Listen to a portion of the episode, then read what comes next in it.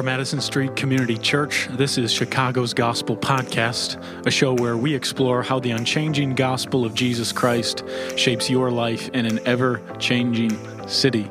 I'm Eric Viker. And I'm Will Pareja. And today, part two, we might have more parts to our study of gospel citizens. We're looking at case studies. Last time, we looked at the beloved character Joseph whom we read about in the latter third, latter half of Genesis. And today we're looking at Daniel. Now, Daniel uh, is truly a beloved character in the Bible. There is stuff in the story of Daniel's life that makes for perfect children's stories. And I don't say that uh, in a deriding way. There are some amazing stories about God working in this man's life. You know, you think about Shadrach, Meshach, and Abednego, uh, Daniel's friends in the fiery furnace, and uh, you see a fourth person in the fiery furnace with them uh, one who looks like a son of man. We remember Daniel in the lion's den and God shutting the mouths of these vicious beasts and him enduring through what should have been a death sentence. So there's so much that we uh, might know about the story of Daniel, even in an increasingly biblically illiterate age. These are stories that I think a lot of unbelievers still at least recognize at face value. What's lesser known about the story of Daniel were the circumstances that led him into exile, that term we keep coming back to, and the circumstances that he faced in exile. Daniel was a young man living in the southern kingdom of Judah when God chastised the people of God and sent them into exile. Now, oftentimes we're tempted to think of exile in terms of singular, uh, but exile is something that happens again and again and again and again to the people of God. Some of them very big, some of them very small in terms of how many people were sent away from the homeland. But uh, Daniel gets shipped off uh, to Babylon this is the quintessentially bad anti Yahweh place on the planet. And it said that he was actually son of nobility. This mm. was someone who grew up with prestige and probably wealth, and he was well educated. And as soon as he gets to Babylon with his friends, he was clearly bright, he was wise, he was competent, and he was Bab- a standout. He was a standout. And the Babylonian king tries to wipe all of Daniel's culture and his allegiance to Yahweh from him mm. and catechizes him into the way of Babylon, gives him a pagan name, a Babylonian name, Belteshazzar. Uh, same with his friends, tries to get him into Babylonian culture. And even the names of him and his friends that they've been given reflect Babylonian uh, divinities, wow. so to speak.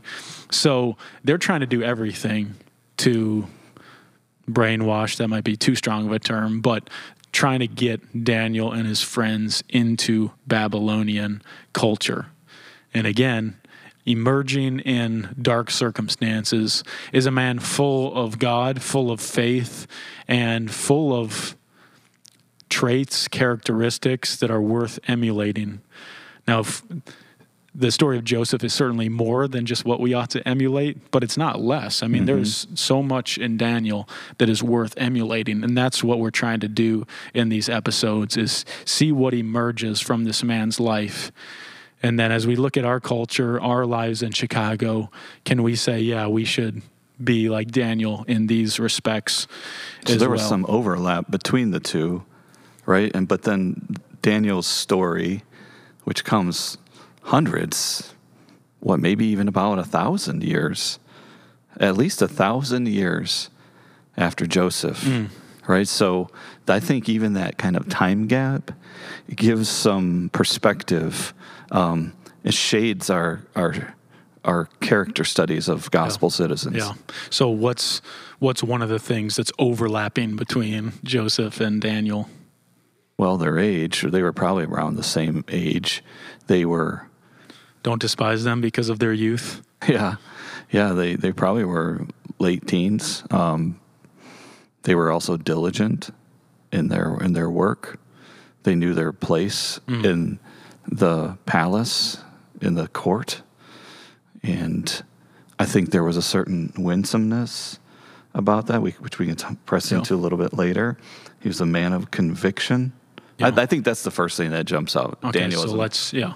So let's press in. Well, yeah. I was going to ask what's the difference between Joseph and Daniel, but that might lead us down uh, some rabbit trails, which would be fun. But let's let's focus on what you just mentioned. Daniel is a man of conviction. What do you mean by that? Where do we see that? Daniel 1 says that he wouldn't defile himself with the king's meat or the dietary course. So that is not just teenage rebellion, which is so often characteristic of, you know, teenagers or early 20 somethings, but there was something that was driving uh, a defiance. It was a godly defiance, something he, he was adhering to something greater, and that was his all the, the scruples religiously, dietarily, that made his life possible and easier and and pious, if we could even use that term, mm. as he lived pre-exile. So he was really carrying on the habits, if you will, of his religious upbringing, his faith-filled upbringing. Yeah, yeah. So what's you've alluded to a few, but what's one circumstance in his life where we see him as a man of conviction, in some sense, digging his heels in into the sand? I think of the a little bit later in the book. I think it's chapter five.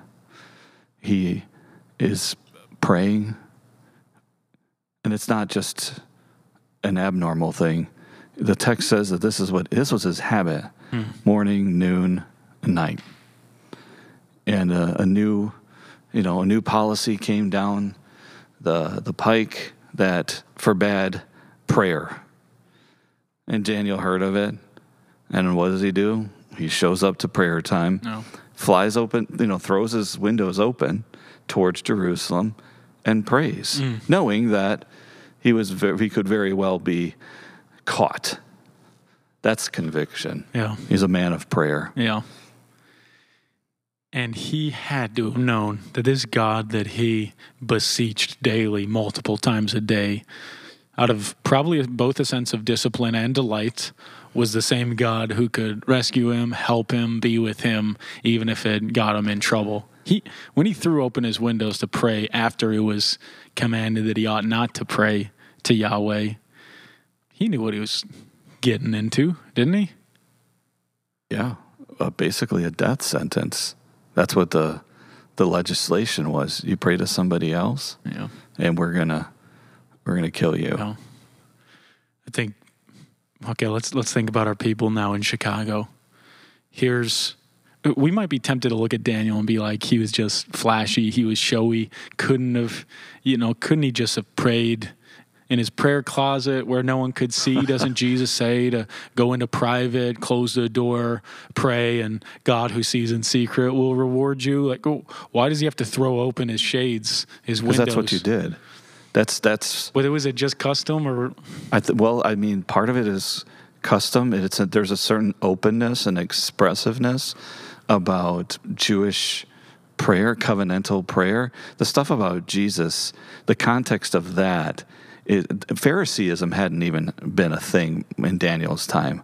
Jesus was pushing against, re, you know, religious charlatanism, fakery, phonyism, and when he said that, so there's no there's no contradiction between what Jesus says in the book of Matthew and Daniel opening up his doors and you know or his windows uh, to pray. I think he was just showing that it conviction and obeying God is more important than obeying man, and that you see whether it's in the hamlets or the villas or the towns, but you see it in the big cities where people are living and they're doing their Christian thing. That's good.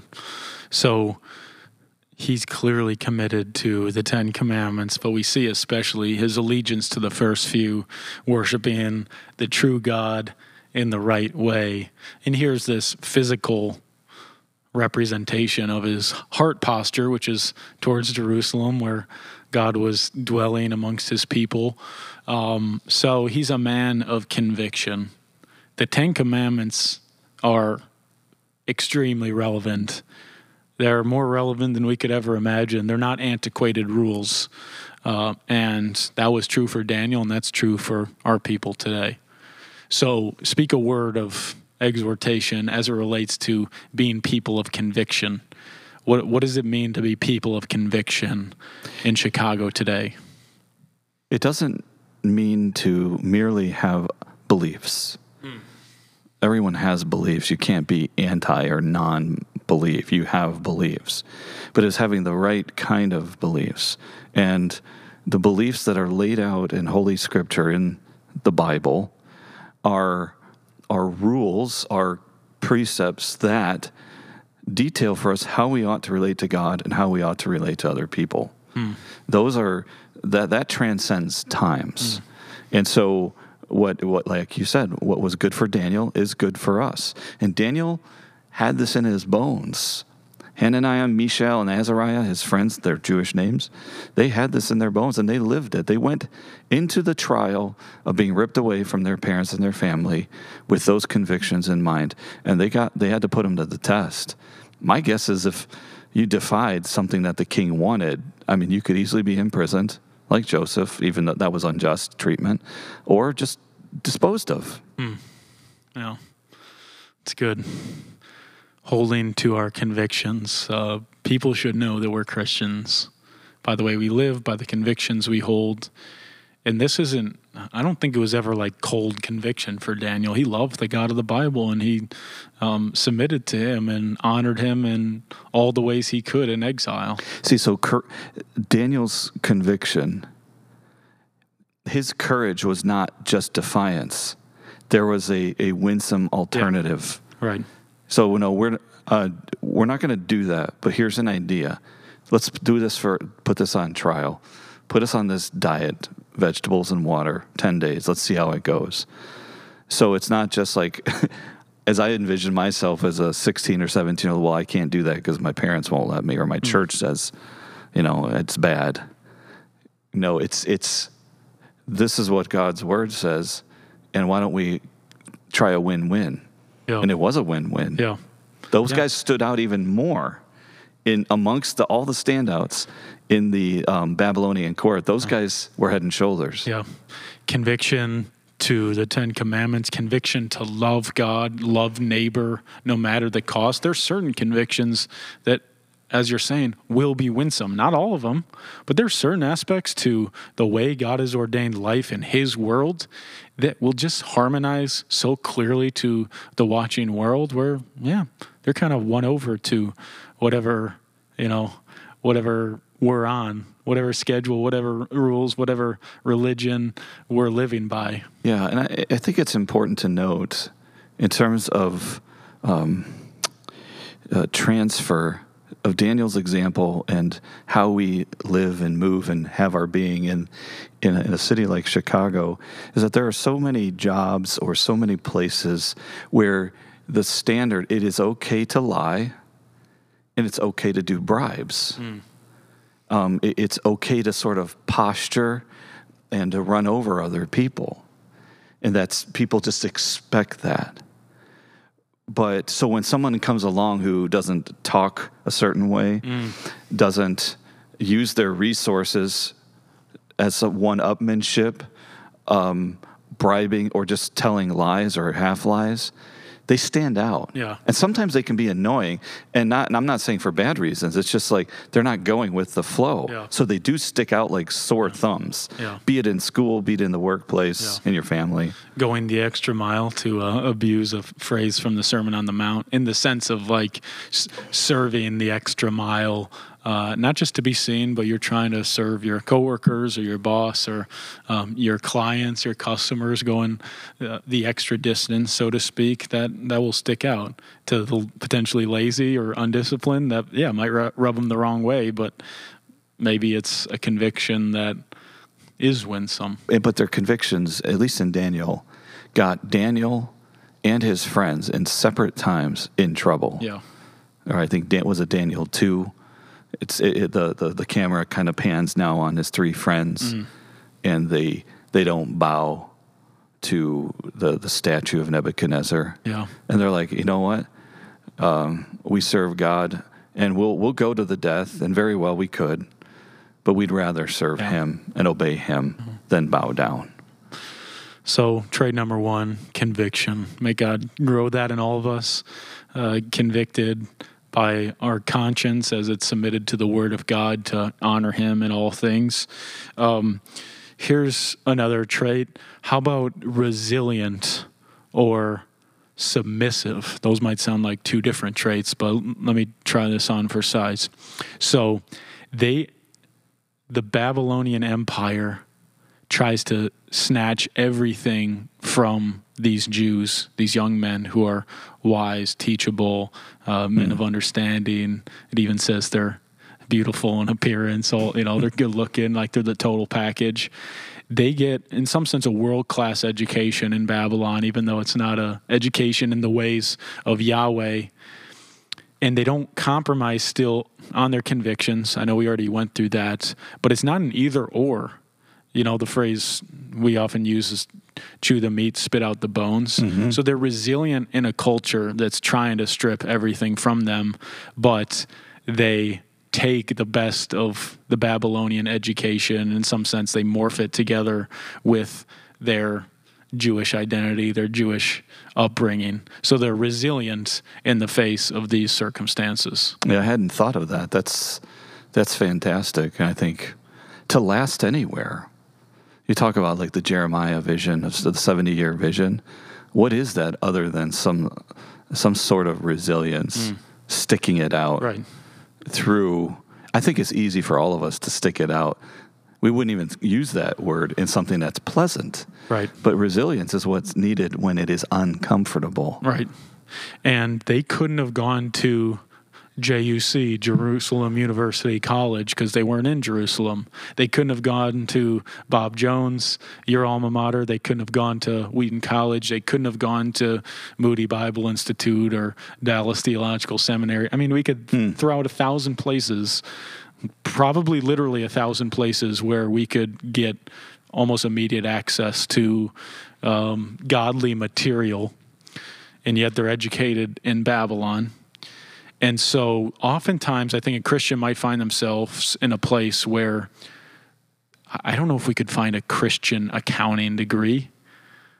Just go get an accounting go get the best accounting degree in Chicago that you can get and apply your Christian worldview to that education that we might call secular. Go get a world class education in graphic design in a secular institution and apply your Christian worldview to it. Again, yeah. we could. Yeah, you know what I think the Daniel story does, Eric, is it um, it sort of blows up the false dichotomy or what people call the the sacred secular divide. Hmm. It's not that we're not saying that the sacred is a non-factor. God is holy. Full stop. Period. Hmm. But I think sometimes we contrive His holiness and package it in ways that is not helpful. Right. And then, or we are worldly and just blend and mush it all together. Right. But I think you know what you're what you're touching on here is is again the, the the notion or the thought of God's common grace and that He shines in all that's fair. And yes, His all truth is God's truth, as Francis Schaeffer used to say. And uh, Daniel is one of these that shows us um, how how being in a secular culture can still be a sacred task. Yeah. Yeah, that's good. So he's got conviction. He's resilient. He's submissive in a good way. Just like Joseph, he's submissive in a uh, a foreign political scheme, political system, and he submits to those rulers as well, and is an excellent employee, if we can use those terms for Yeah. um, the non-Jewish king once again. Um, what, what's another trait we could add to the Daniel study? Well, he's well, we said already he's prayerful. Here's one. He amidst the courage, the resilience, the faithfulness, one thing that we see in Daniel that we don't necessarily see in Joseph, and it's not because Joseph didn't have it, but it, the, the, the multiple stories in Daniel point out that there are several points when Daniel is actually calling uh, for the foreign rulers or the, the powers that be to repentance What do you mean by that? he's he's saying like you're uh, he says you're not you're not supposed to act this way Belshazzar and the writing on the wall type of thing. He was calling it what it was. Daniel was saying this is here because you don't worship God. Hmm. And he he did it the same with Belshazzar's father or grandfather Nebuchadnezzar. There was it wasn't just interpretation of dreams, which is what we he was kind of brought in for his expertise interpreting a, a God-sized dream, right? Uh, but he was actually now applying it. So I think I think it's because of his religious upbringing and the Ten Commandments and the law, he was able to put bring God's truth to bear even on non-Jewish people because if all truth is God's truth, we have to God desires that all come to repentance. And here Daniel is almost like a precursor evangelist saying, You gotta repent. Yeah, that's good. That's good.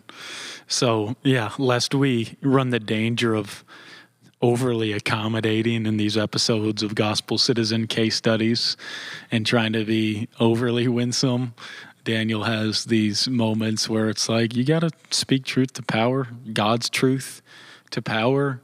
And that's a matter of wisdom oftentimes. Sometimes it's just a matter of right or wrong. Uh, but Let me gotta- ask you this. You just said speak truth to power. That's I've heard that before. How is that different for the Christian? Because a lot of people to be American and to use your I don't know which amendment it is, your free speech. I mean, the free speech amendment gives all of us in a sense the freedom to stick it to the man, you know, to Yeah. to borrow from a, a Jack Black the Jack Black movie. Um, Are and you, are you being summoned by the powers, or do you really have an opportunity that appears to be from God to speak truth to power? Or are, are you just jaded on your soapbox in your study at home, tweeting away with your larger digits about, you know, this, that, and the other, that's good. you know, person? I mean, that's not the whole answer, but it's a matter of wisdom oftentimes. We always want right or wrong when sometimes it's like what's wise? What's what's unwise? Um, so do you have the opportunity? Is it balanced? Are you just jaded or are you submissive and critical in, in the good sense? Constructive criticism? Um, that might be an appropriate way of thinking about critiquing our leaders stuff like that hmm That's a great answer. That's uh, that's really good. I think Christians in our day and age, we live in such a polarized time, and there's nothing like a city like sh- our city, Chicago, that sort of screams at you political divide, the just this this great chasm between the left and the right. And I think what Christians want to do or tend to do is to take comfort in in using our prophetic voice, but using it a way that is not winsome. And it's not because we think we can actually win over the other side. No, we, we speak truth and trust God to do the winning because it's His word that He, he blesses His word, right? So I think sometimes we have to, we feel like we almost have to shout or be as vocal or be as nasty. And we don't get that uh, in Daniel. There's, there's respect. So you can be respectful, you can be confrontational, you can speak truth to power, but as like on a mission from God, right that's good not as a jerk. Yeah. So let's let's bundle these three traits that we just discussed and try to make a final turn for our audience. So we discussed his conviction, we discussed his resilience, and we just discussed how he called the the powers at large to repentance. He spoke truth to power. in all three of these, there is kind of a backbone in Daniel that's rooted in his Jewish identity, his faith in God, his love for God. Okay, so now we're talking to people in Chicago. Maybe all their advertising, all the content that's coming across their desk is Babylonian, it's non Christian. Um, how, what kinds of things does, do our listeners need to know? like really know in order to develop these convictions, this backbone. Um, let, let me start with a few and I'll let you add. Historically, here, here are the three things in the starter pack that you need to know the Ten Commandments, the Lord's Prayer, and the Apostles' Creed. The Ten Commandments, the Lord's Prayer, and the Apostles' Creed. These are sort of like the ABCs of the Christian life. Uh, we need to know these ideally verbatim. I can't tell you that I could say the Ten Commandments verbatim, uh, but trying to get there. It's not about me, of course, but I'm just trying to say it's it's not easy. I don't want to mm-hmm. pretend like it's just the ABCs, but these are historically the ABCs for developing conviction. Here are ten rules for life. They'd come from God's deliverance. Mm-hmm. Here is the Lord's Prayer. Here's how to approach Almighty God, the one you need to live your life in Chicago, Babylon, Dallas, Iran, wherever you are. Here's how to pray. Mm. And here's the Apostles' Creed, apostolic doctrine that was formulated a bit after the apostles have died, but thoroughly biblical. Um, that's a starter pack for develop, developing this backbone. What would you either modify there or add to that list? I'd add that we are all probably to one degree or another unschooled, don't think about much the discipline or art of meditation. Mm. And I'm not talking about meditation as in Zen, as in transcendental, as in yoga, uh, as in Easter or, or, or, or yeah, Eastern or mindfulness. None of that. It's about knowing how to think. And I, I don't know how to put that in a. I would say taking your your ABCs package and blowing that out and thinking about that. Maybe on your break time, just write some things down about every commandment. Yeah. Uh, and then seek to engage people in your office yeah. uh, or at your school or wherever you may be yeah. in those things. But I think we don't act Christianly is because we don't know how to think Christianly. Yeah. Daniel knew how to act. Uh, can I just call it covenantally? Because in a sense, Christ had not come, so we can't really say Christianly. But Daniel knew how to act covenantally hmm. because he thought that way. Right, right. That's good. Um, yeah. I'm tempted to add more here. I mean, for the flock at Addison Street Community Church, we can think about our own doctrinal confession. Um, we hope that whatever church you're at, you have a codified list of beliefs that aren't just on paper, but are on your heart and in your heart. Mm-hmm. And you care about them and you know that they actually shape your life. Um, so your own doctrinal confession at your church, make it yours. Make it yours, insofar as it's biblical. And care about it so much that if you don't think it's entirely biblical on every point, that you're able to help your church see why it's important to get more biblical on it. Mm. That's good. So I don't want to say like extra credit, but these are the types of things that that yeah, we want to encourage the reading of all of the Bible. Again, that might seem very daunting to someone who's never tried, or maybe they've tried and failed, and we don't want to trivialize that. But there are, in some sense, scaffolds to help us put the whole Bible together and develop these smaller convictions that really help us live in exile. Yeah, all those things will help you sift through those things that come across your desk yeah. or your life that are all Babylonian. It will teach you how to read them. Right. And it's amazing to think about Daniel, how much he interacted with power, mm. power structures. And I think, Eric, that Christians are often more composed and poised than their pagan superiors. I mean, Daniel was working for a megalomaniac in, mm. in, in Nebuchadnezzar Um, and he didn't flinch. His friends didn't flinch. They were able to see through the insanity of certain powers Hmm. and able to calmly, yet courageously, you know, s- swallow the meat, spit out the bones, but really spit out the bones and, and show people like this is not right. Yeah.